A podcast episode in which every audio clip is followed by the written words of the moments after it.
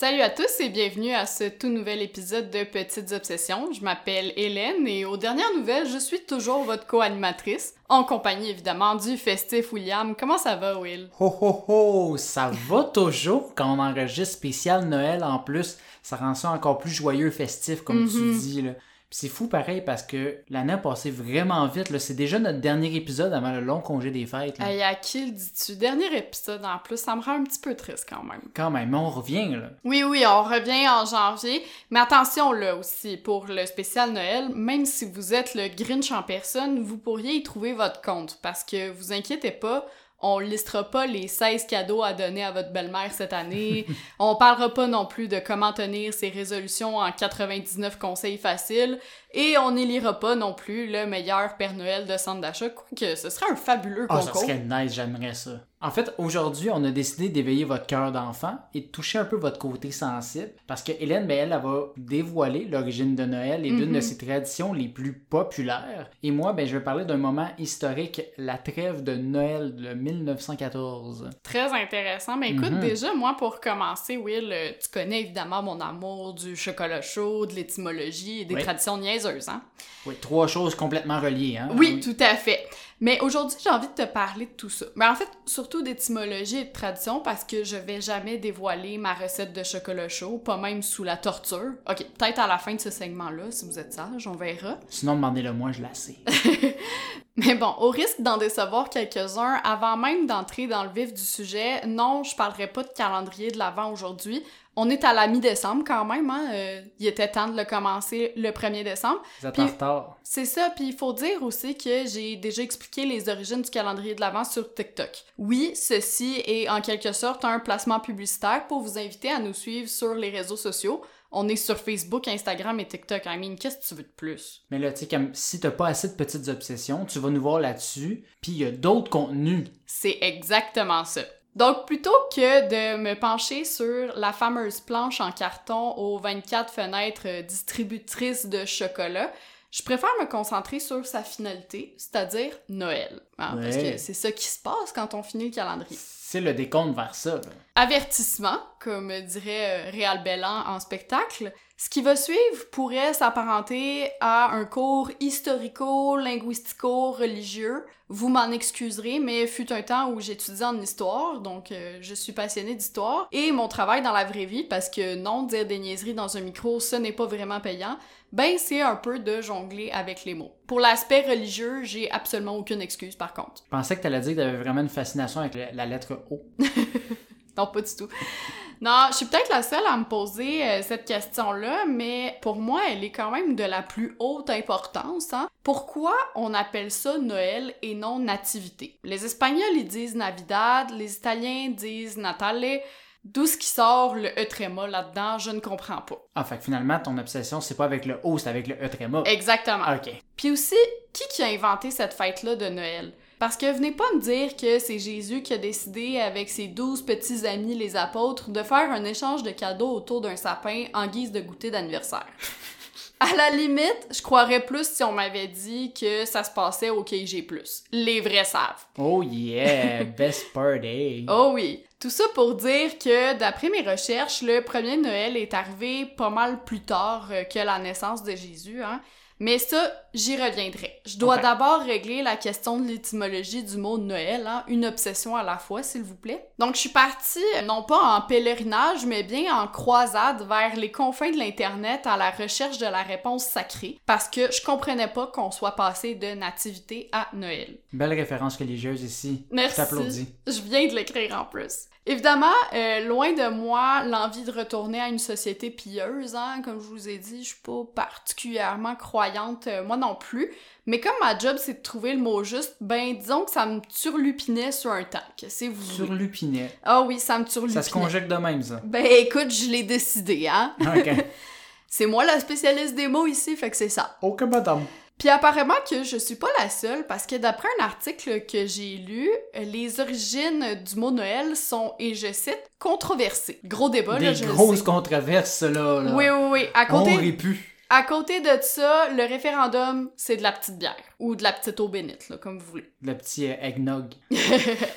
Pour résumer un peu les principales théories, il y a des étymologistes qui pensent que le mot proviendrait du latin natalis dice. Je sais pas euh, si je le prononce bien, mon latin est un peu rouillé. Ça, Euh, ça fait longtemps qu'on le pratique plus. hein. Euh, oui, c'est ça, c'est ce qu'on appelle euh, une langue morte. Donc c'est ça, et ça proviendrait du latin natalis dice qui s'est transformé éventuellement en Naël avant de devenir Noël vers le 14e siècle et qui signifie ben jour de naissance en référence évidemment à la naissance de Jésus. Fait que quelqu'un qui dit le jour de la Naël, c'est correct là, dans l'histoire. Techniquement, selon certains étymologistes, oui. Mais je t'avoue que cette hypothèse me laisse un peu sur ma faim et non, ce n'est pas parce que je n'ai pas encore soupé. Mais heureusement, il y a d'autres experts de la langue qui ont proposé une avenue différente. Noël, ça proviendrait de la combinaison des termes gaulois noyo, N-O-I-O, qui veut dire nouveau, et el, H-E-L, qui veut dire soleil, comme Hélène, hein. Hélène, ça veut dire rayon de soleil en grec. À cause du L. Oui. Exactement. En référence, ben, au solstice d'hiver. En toute subjectivité, je penche plus vers cette explication. En tout cas, elle me contente plus. Fait à noter également, il paraît que le mot Noël serait l'ancêtre du hurrah ou de toute autre expression dans le genre, parce que les gens au Moyen Âge écriaient Noël, Noël lors d'un événement heureux. Et Noël! Exactement. C'était pas nécessairement un événement lié à la religion chrétienne. Là. Ça pouvait être genre l'invention du calendrier en 525, la fin de la peste noire, ou lorsqu'on annonçait le verdict final d'un procès d'animal. Mais ça, c'est pour un prochain épisode. Oh, ça nous en révèle un peu sur ce qui s'en vient ici, là. Ouais, exactement, mais je vous en dis pas plus. Je sais que ça sonne un peu intriguant et bizarre, mais c'est ça. Je vous laisse sur votre fin. Donc, Noël serait, comme toutes les autres euh, fêtes chrétiennes, une création en réponse à une fête païenne, si on en suit cette logique-là, hein, la fête du solstice euh, d'hiver. Mhm. On se rappelle évidemment de notre épisode euh, sur la Toussaint et l'Halloween, qui est pas mal basé sur le même principe. Maudit qu'ils sont originaux, hein, ces chrétiens? Ah oui, ils ont tout créé, eux autres. Bref, cette fête païenne qui a engendré Noël serait une fête d'origine scandinave appelée Yule, Y-U-L-E. Donc non, ici, je ne parle pas de l'aéroport de Montréal. Ça aussi, c'était dans un précédent épisode. Hey Will, t'as-tu vu, j'ai réussi à plugger deux de nos épisodes dans trois phrases. Un 2 pour 1, je suis vraiment fier de toi. J'espère que tu vas en mettre un autre après, là. Ça paraît pratiquement pas que je travaille en marketing, hein?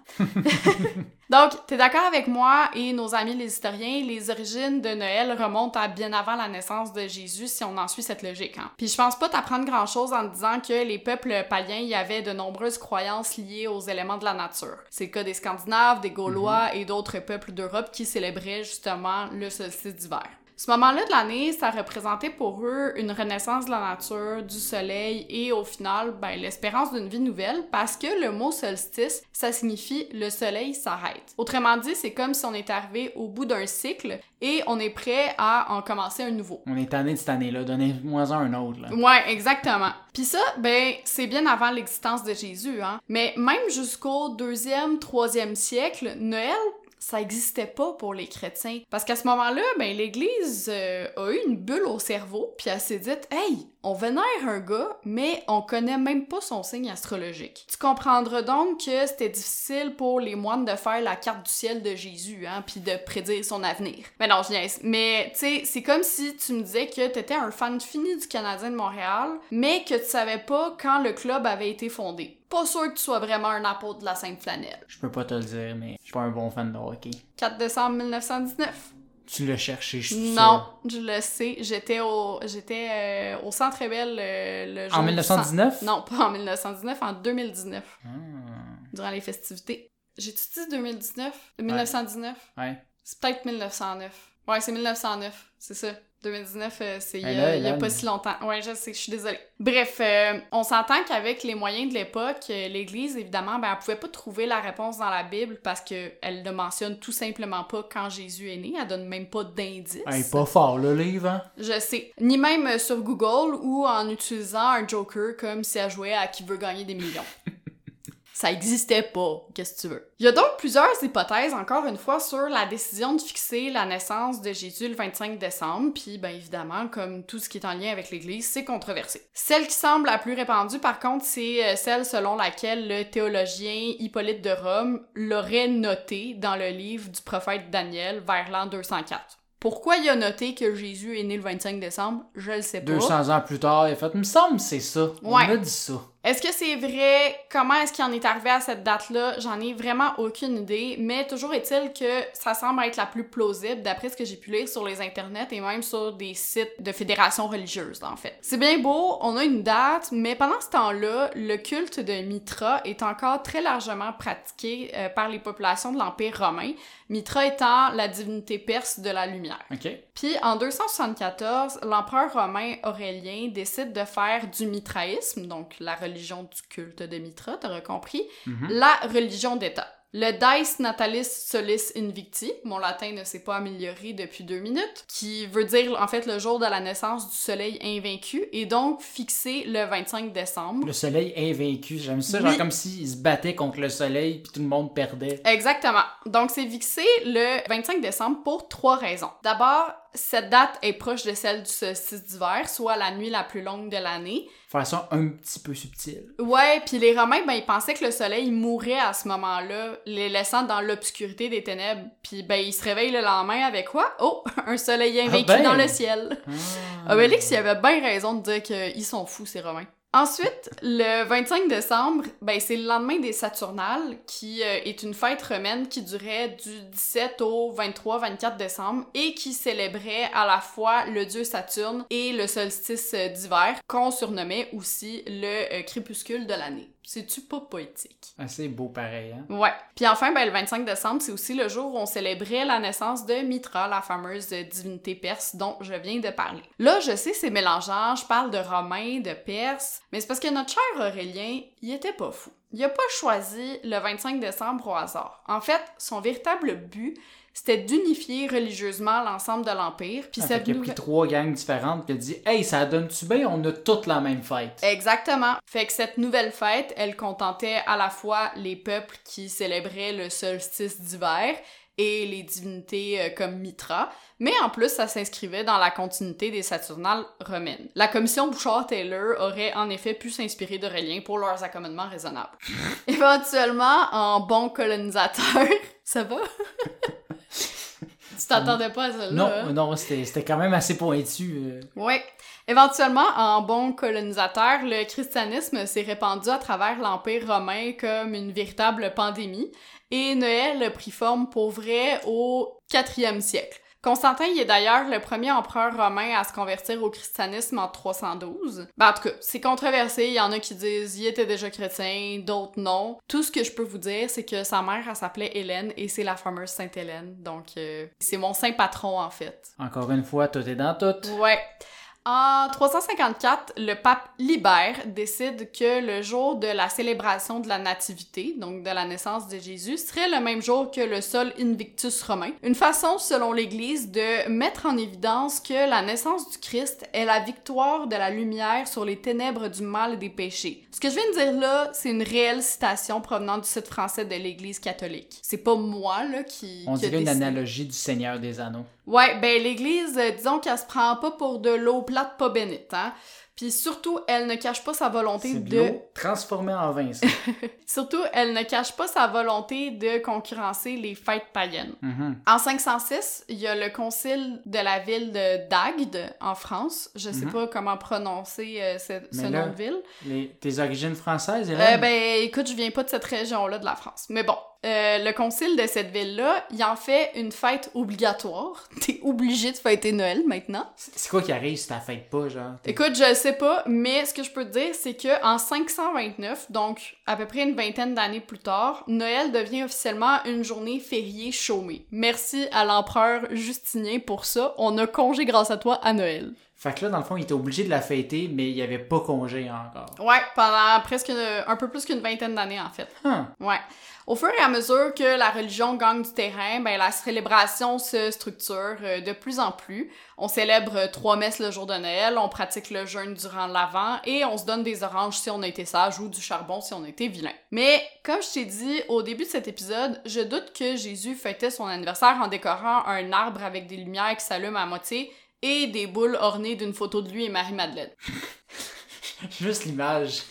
je sais, moi aussi. Le pire, c'est qu'il y a beaucoup de madames qui ont sûrement des boules de Noël avec la face de Jésus. Ben écoute, tu peux faire des euh, boules de Noël personnalisées euh, en mettant des photos genre de toi puis ton chum, puis ou de toi et ta blonde. Mais en même temps, il doit pas en avoir beaucoup de Marie-Madeleine. Non, en effet. En réalité, les origines de l'arbre de Noël remonteraient au Saturnal. Et oui, de retour chez les Romains. On recule dans le temps encore, là. Ouais, Oh, ils avaient oh! pour coutume de décorer leur maison de conifères. Donc, c'était pas vraiment un arbre, c'était plus des branches d'arbres. Mais essentiellement, le choix des conifères, c'était parce que ces arbres-là restaient bien verts toute l'année. Donc, ils symbolisaient la vie, la victoire, Le euh, sur la soleil, mort, la etc. vie, etc. Mais dans le fond, au final, c'est les autres arbres qui, survivent plus grâce au soleil, mais ça, c'est une autre histoire. Ben justement, petite parenthèse pour l'anecdote, jusqu'au milieu du Moyen Âge, il y a certains peuples germaniques qui croyaient que le chêne était plutôt le véritable arbre sacré. Mhm. Donc, euh, ils l'offraient souvent en sacrifice, c'est-à-dire qu'ils l'abattaient, tout simplement. Cette euh, pratique frustrait tellement un moine du nom de Saint Boniface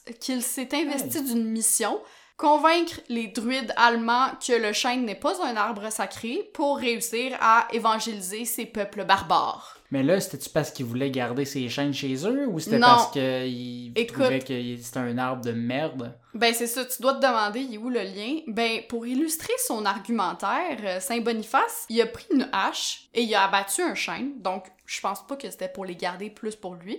Mais ce qu'il faut savoir, c'est qu'en tombant, le chêne, il a tout écrasé sur son chemin, sauf un jeune sapin. Fait que là, la légende dit que ce hasard, ben en fait, c'est un véritable miracle et qu'à partir de ce moment-là, on a commencé à surnommer le sapin l'arbre de l'enfant Jésus. C'est pas une coïncidence pantoute, là. Non, non, c'est ça, tu sais, c'est pas parce que, genre, le sapin, il était peut-être, je sais pas, à un mètre de tout le reste, ou... Ouais, tu sais, parce qu'on s'entend, des sapins à Jérusalem, il ne devait pas en avoir des tonnes. Non, mais c'était pas à Jérusalem, c'était en Allemagne, là. Oui, non, non, je sais, mais Jésus, euh, son arbre. En effet. Mais bon. Euh, même si le sapin y apparaît euh, quelques siècles avant, il faut attendre vers le 16e siècle pour vraiment parler d'un sapin de Noël comme on le connaît. En fait, la plus vieille trace écrite rapportant la vente d'un sapin aurait été retrouvée à Célestat, en Alsace, donc en France aujourd'hui, et daterait d'il y a exactement 500 ans, parce que c'était en 1521. Oh, pile! Ouais. Comme les branches de sapin symbolisent la résistance, ben l'histoire veut que ce soit une idée des protestants qui souhaitaient se distinguer de la crèche catholique. Le problème, c'est que euh, on a dû vite déployer une surveillance des forêts de sapins pour limiter les dommages causés par les centaines de personnes qui allaient couper sauvagement leurs arbres festifs. Toujours de la joie dans ces fêtes! Si seulement ils savaient ce qu'on fait endurer à la forêt amazonienne depuis des dizaines d'années. Rappelez Saint-Boniface, quelqu'un? Puis là, tu dois te demander avec quoi ils décoraient leur sapin parce que, ben évidemment, il n'y avait pas de guirlande de lumière. Mhm. là. En fait, les premiers sapins illuminés sont seulement apparus vers 1738 à Versailles à la demande de Marie Leczinska, la femme du roi Louis XV. Parce que, ah, pourquoi pas avoir... Encore des petits luxes de, de reine. Ça. Mais là, c'est avec les chandelles dans ce temps-là, right? Ouais, mais là, t'inquiète pas, là, la plèbe ne laissait pas euh, ses arbres tout nus au milieu du salon. En fait, euh, elle accrochait au sapin des pommes. Ça faisait référence à l'arbre du paradis et par le fait même au péché originel d'Adam et Ève. Au sommet, on y mettait une étoile en référence à l'étoile de Bethléem qui a guidé les rois mages vers Jésus. Et éventuellement, ben, les gens, ils, ont- ils sont mis à rajouter euh, également des hosties en signe de rédemption pour le sacrifice de Jésus, parce que ça représente son corps. Et fait à noter, ils suspendaient leur sapin au plafond pour éviter qu'il ne soit grignoté par les rongeurs. Une très belle époque. Fait à l'envers ou il était attaché le petit Non, bout? il était attaché par le petit bout. Fait que... Ah, quand même. Souvent, il était bonne pas- ingénierie. Ouais, mais souvent, il était pas si gros, tu sais, justement, Ouais, pour pas être trop sapin. lourd.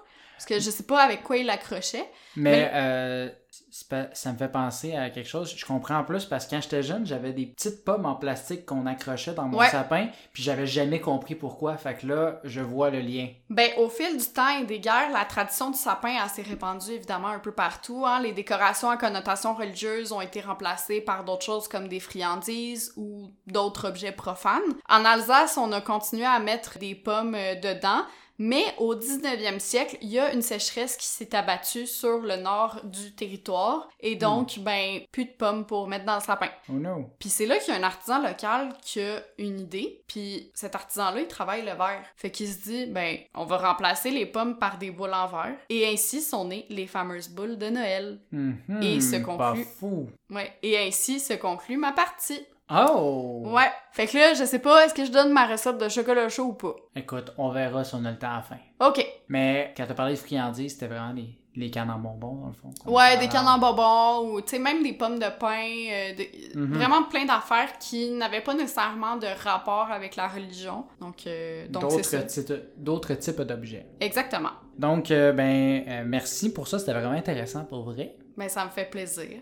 Moi, je vais y aller euh, vers complètement autre chose, comme on a dit.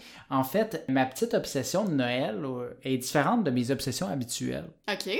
Euh, parce que, comme tu sais, je pars généralement d'une question qui me chicote ou d'un fun fact qu'on a découvert récemment en ligne. Ouais. Mais mon sujet du jour, ben, c'est un sujet que je connais depuis quand même un certain moment déjà. Euh, il s'agit, comme on a dit tout à l'heure, la trêve de Noël de 1914. En fait, c'est un événement historique qui m'a toujours fasciné dont j'ai bien honnêtement aussi entendu parler dans d'autres podcasts anglophones euh, dans le passé. Ouais. Ceci inclut, en passant, la merveilleuse série Blueprint for Armageddon de Dan Carlin, que je conseille à tout fan d'histoire qui voudrait en apprendre davantage sur la Première Guerre mondiale. C'est un chef-d'œuvre et Dan Carlin est un orateur hors pair, contrairement à moi qui a dû se reprendre pour cette phrase-là. Fallait pas le dire. Secret! La magie du montage. Oh! L'esprit de Noël a coupé la vidéo. Oui, c'est ça. L'audio, en fait. Et là ça, ça va pas bien hein? Hey, c'est pas facile, écoute. Ceci étant dit, je prétends pas être capable d'accoter Dan aujourd'hui dans mon explication de l'événement, mais à chaque idée que j'avais pour cet épisode, l'idée de parler de la trêve de Noël, ben, elle revenait tout le temps dans ma tête, puis je pouvais pas soutenir l'idée de pas en parler avant le prochain spécial de Noël l'année prochaine, s'il y en a un. t'sais. Oui, parce que là c'est encore en discussion avec le conseil d'administration hein. C'est ça, c'est ça. Grosse négociation, le syndicat, pis tout, là, compliqué. Fait que, fallait que j'en parle aujourd'hui. Tu comprends? Ouais. Donc, bienvenue dans ma thérapie contre cette obsession, en espérant que je parle principalement de l'histoire et non du fait que ma peur de l'échec mène à la procrastination et l'évitement. Mon dieu, ok. euh, Pour vrai, là, de plus en plus, je me rends compte que nos épisodes, c'est comme voir une psy à chaque deux semaines. On va essayer de pas pleurer de ça fin. anyway, Ça n'a aucun rapport avec notre enfance, ok? Ok, fait que parlons plutôt du sujet principal Oui. avant là, de tomber en petite boule par terre. Donc, comme j'ai dit, l'événement dont j'ai envie de parler aujourd'hui, Hélène, ben, c'est produit en 1914. Est-ce que c'est une année qui te sonne une cloche pour une raison en particulier? Je dirais vite comme ça, euh, la Première Guerre mondiale. Et oui, bravo, bravo. 1914, l'année où a été assassiné François Ferdinand ou Franz Ferdinand pour les gens qui sont bilingues dans la pièce. Euh, déclenchant. C'est-à-dire toi et moi. oui, oui. Euh, déclenchant la Première Guerre mondiale et inspirant aussi la création du groupe de musique éponyme Franz Ferdinand Oh, en mon 2002 et à qui on doit l'excellente chanson Take Me Out. Wow! Tu connais la chanson? Hey, va falloir que tu m'en passes un extrait, là. Ok. Ok, salut la gang, ici William au montage, juste pour vous dire qu'il va y avoir un extrait là, là, de la toune. Fait que c'est ça. Soyez pas surpris, là, genre, euh, c'est pas que votre Spotify est parti tout seul, pis que euh, vous êtes à mauvaise place, là. Ça, ça va. C'est normal. So if you're lonely.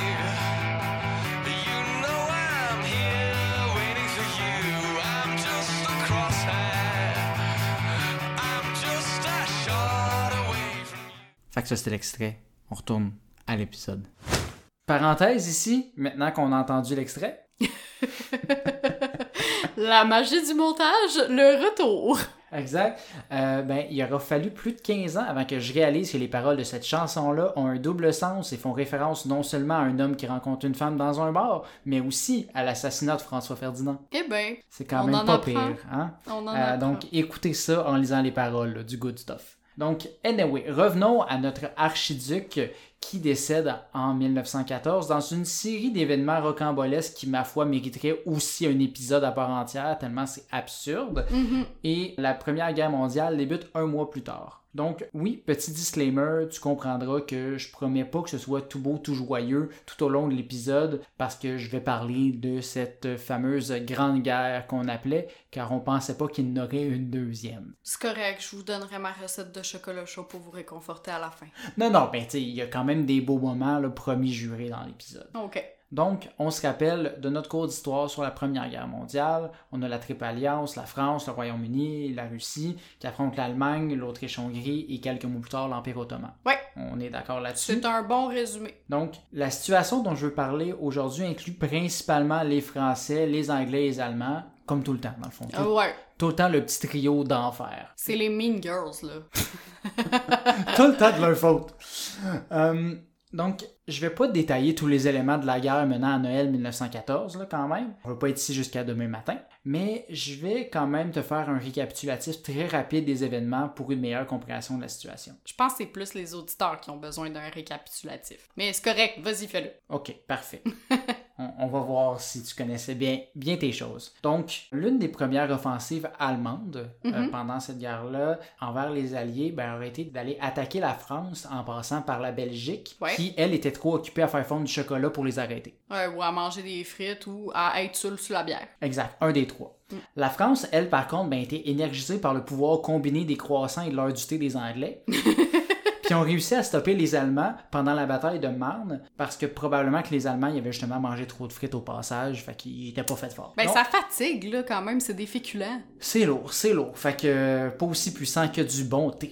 Non. Les Allemands ont donc fini par reculer jusqu'à l'Aisne où ils se sentaient encore pas mal à découvert, ils étaient encore en territoire français, Ouais. et ont commencé à se creuser des trous. Les Français les Anglais, avec la fougue de Elmer Fudd, le chasseur de Bugs Bunny, euh, ils ont continué à poursuivre les Allemands, mettant désormais ceux à découvert et les Allemands bien cachés dans leur tanière. Mais ils ont arrêté pas mal à grands coups de quoi de neuf docteur. tu sais. Oh, ok, ouais. C'est rough en, en sac. Des grosses images, là, Oh, oui. Les Alliés ils ont donc commencé eux aussi à se creuser des tranchées pour être ben, à l'abri des tirs allemands. Ouais. Donc, ce qui était nice avec les tranchées, parce que là, on, en- on s'entend, les deux côtés sont dans des trous, Ouais. un en face de l'autre. Mais ce qui était nice avec ces tranchées-là, c'est qu'elles n'avaient pas seulement l'utilité d'éviter d'avoir un gros trou dans le casque pointu des Français, Mhm. mais aussi de permettre de garder le territoire avec beaucoup moins de soldats qui montent la garde, parce Ouais. que tu peux garder la ligne de cette façon-là. Donc, on pouvait utiliser le reste des soldats pour essayer de contourner ou de flanquer, comme dirait un bon joueur de Call of Duty, les lignes ennemies. Mhm. L'affaire, c'est que faire le tour comme ça, ben, c'était utilisé pas mal par les deux côtés de, de la bataille. là. Donc, autant par les Français, les Anglais et les Allemands. Chacun creusait de son côté pour essayer de contourner l'autre, ce qui a donné des tranchées de longueur incroyable. Ça aurait été pas moins de 600 km de tranchées qui auraient été creusées à travers la France pendant la Première Guerre mondiale. Je pensais que t'allais me dire que ce qui donnait des cercles, puis c'était infini, il Ben- arrivait jamais à se retrouver. Mais en fait, c'est presque ça parce que là, Mané, ça a fait qu'il y avait plus beaucoup de marge de manœuvre pour Ouais. creuser. Puis chaque coup de pelle te rapprochait d'être face à face avec le pelleteur ennemi. là. oui. Moi, ça me faisait berrer parce que j'avais l'image de juste deux personnes qui se font un duel de pelle, puis Ouais. qui essaient de se frapper avec ça. J'ai envie d'inventer une nouvelle expression, puis au lieu qu'on dise l'arroseur arrosé, c'est le pelleteur pelleté. Ça me fait bien rire. Donc, en novembre 1914, les tranchées sont rendues assez proches pour faire des coucous aux gens de l'autre côté. Quoi que je le conseille pas si tu tenais à tes doigts, là, mais tu pouvais faire coucou. Bah, t'as une deuxième main. Ah ben oui, facile. Ce- Ceci étant dit, la proximité avec l'ennemi élimine beaucoup le côté plus froid de la guerre où t'as pas nécessairement conscience que le gars de l'autre bord, ben, c'est lui aussi un jeune homme de 21 ans qui a aucune idée pourquoi il est là.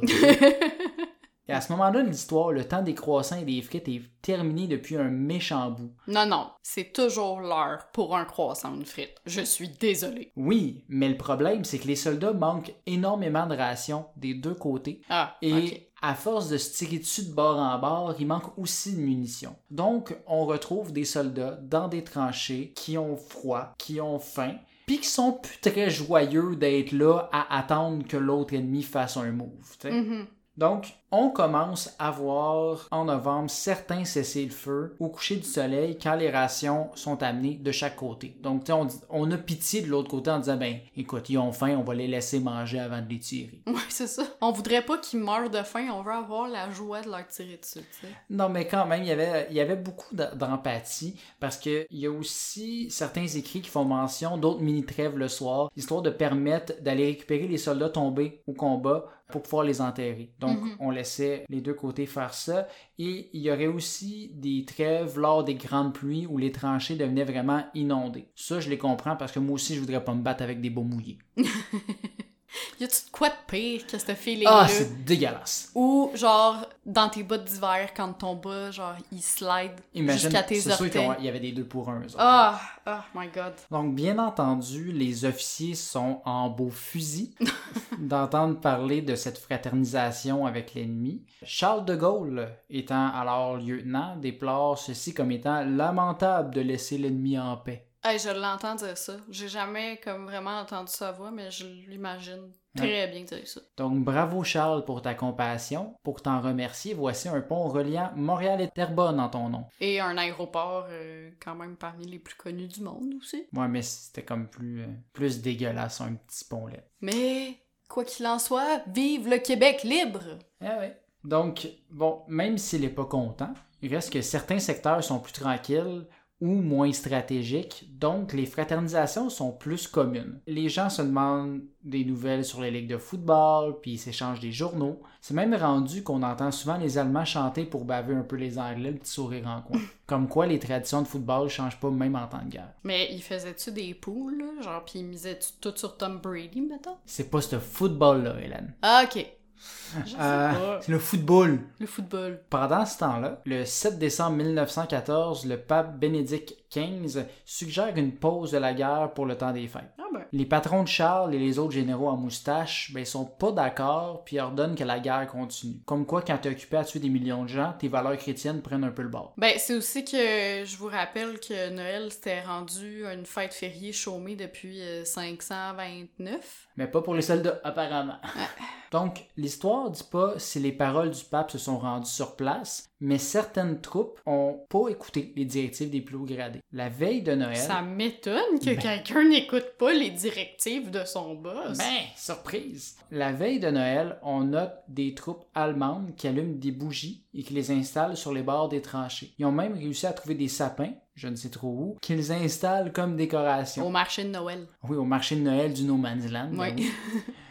Donc, ils installent les sapins comme décoration. Ils se mettent à chanter encore une fois, mais cette fois-ci des chansons de Noël. La légende dit qu'ils auraient chanté Still Nacht, ok. je sais pas comment le prononcer, mais euh, Silent Night ou euh, Hmm. Ô Sainte Nuit. ouais. Euh, donc, ils auraient chanté ça. Tu voulais pas poursuivre la chanson? Non, ça va. euh, je pense que les gens vont les épargner. Euh, C'est notre cadeau de Noël. c'est notre cadeau de Noël. Puis, ben justement, les Britanniques auraient répondu avec la version anglaise de la chanson aux Allemands pour un peu un échange de culture à ce moment-là. Et on aurait vu à ce moment-là des Allemands commencer à sortir des tranchées en souhaitant joyeux Noël aux troupes britanniques.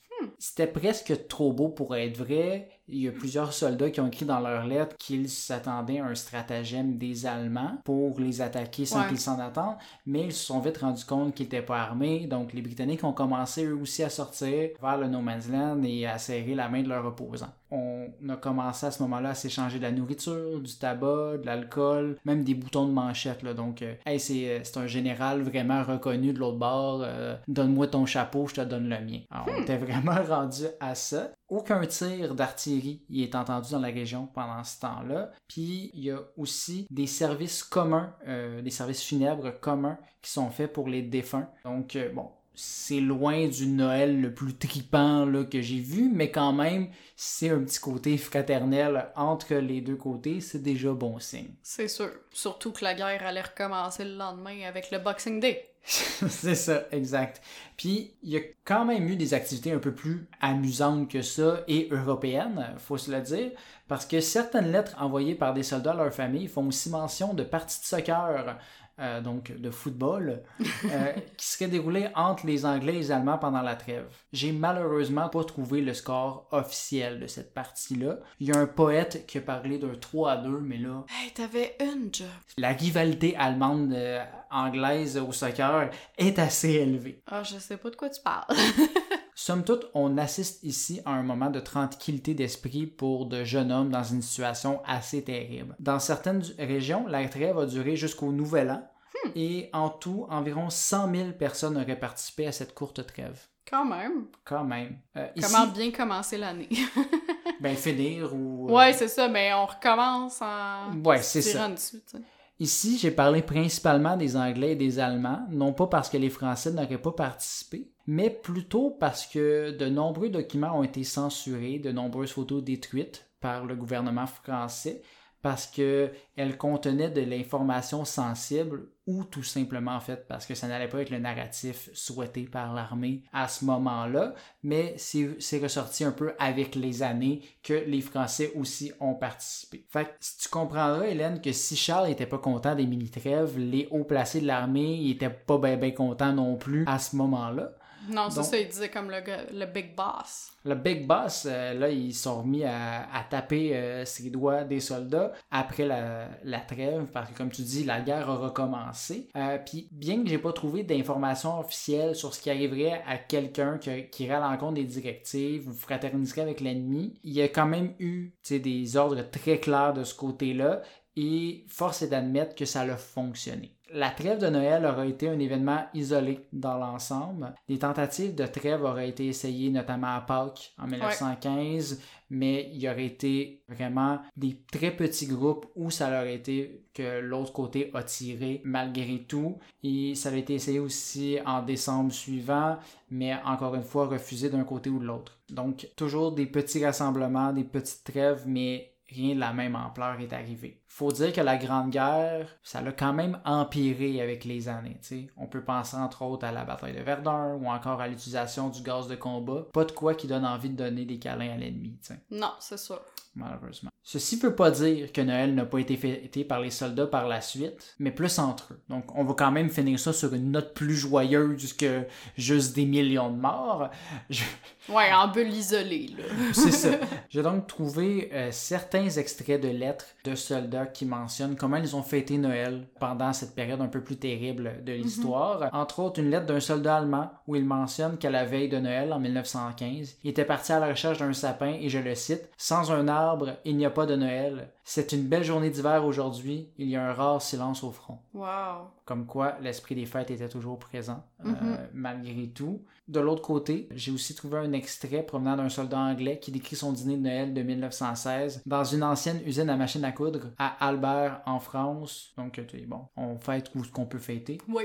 Euh, il y avait de la bière pour notre dîner, beaucoup de bière et un bon repas pour la compagnie, du porc rôti, magnifique après le bœuf en canne. Eh bien, du bon spam. Hmm, Ouais, ben c'est ça, le porc rôti c'est un peu mieux.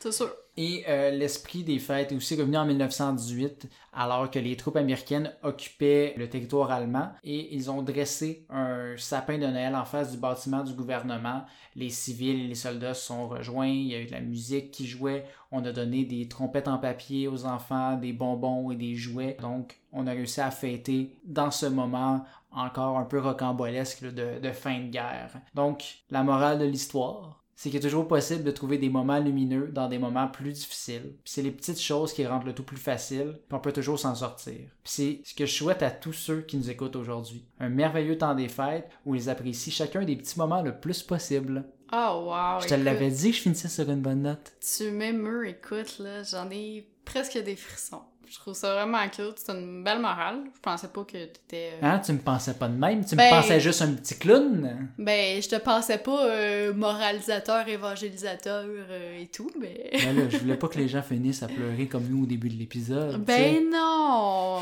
On pleurait pas pour ça. Ah. pleurait passer notre dernier épisode avant les fêtes.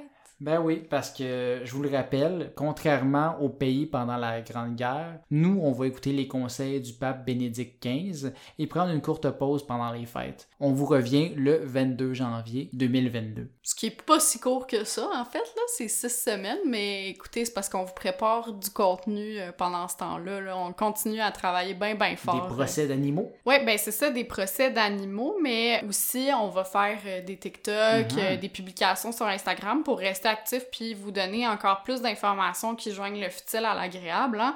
Parce que notre plan, c'est quand même de rester actif justement sur les réseaux sociaux. On est sur Facebook, Instagram et TikTok. Fait qu'on vous invite à nous suivre. Puis, ben, évidemment, on a bien hâte de vous retrouver puis de préparer plein de contenu pendant cette pause qui n'en est en fait pas vraiment une. Juste pour travailler un peu plus. C'est ça, c'en est une pour vous, mais pas pour nous. exact. Puis d'ici là, si vous voulez nous faire un cadeau pour les fêtes, vous pouvez aussi nous suivre sur Spotify, Apple Podcasts, Google Podcasts et YouTube.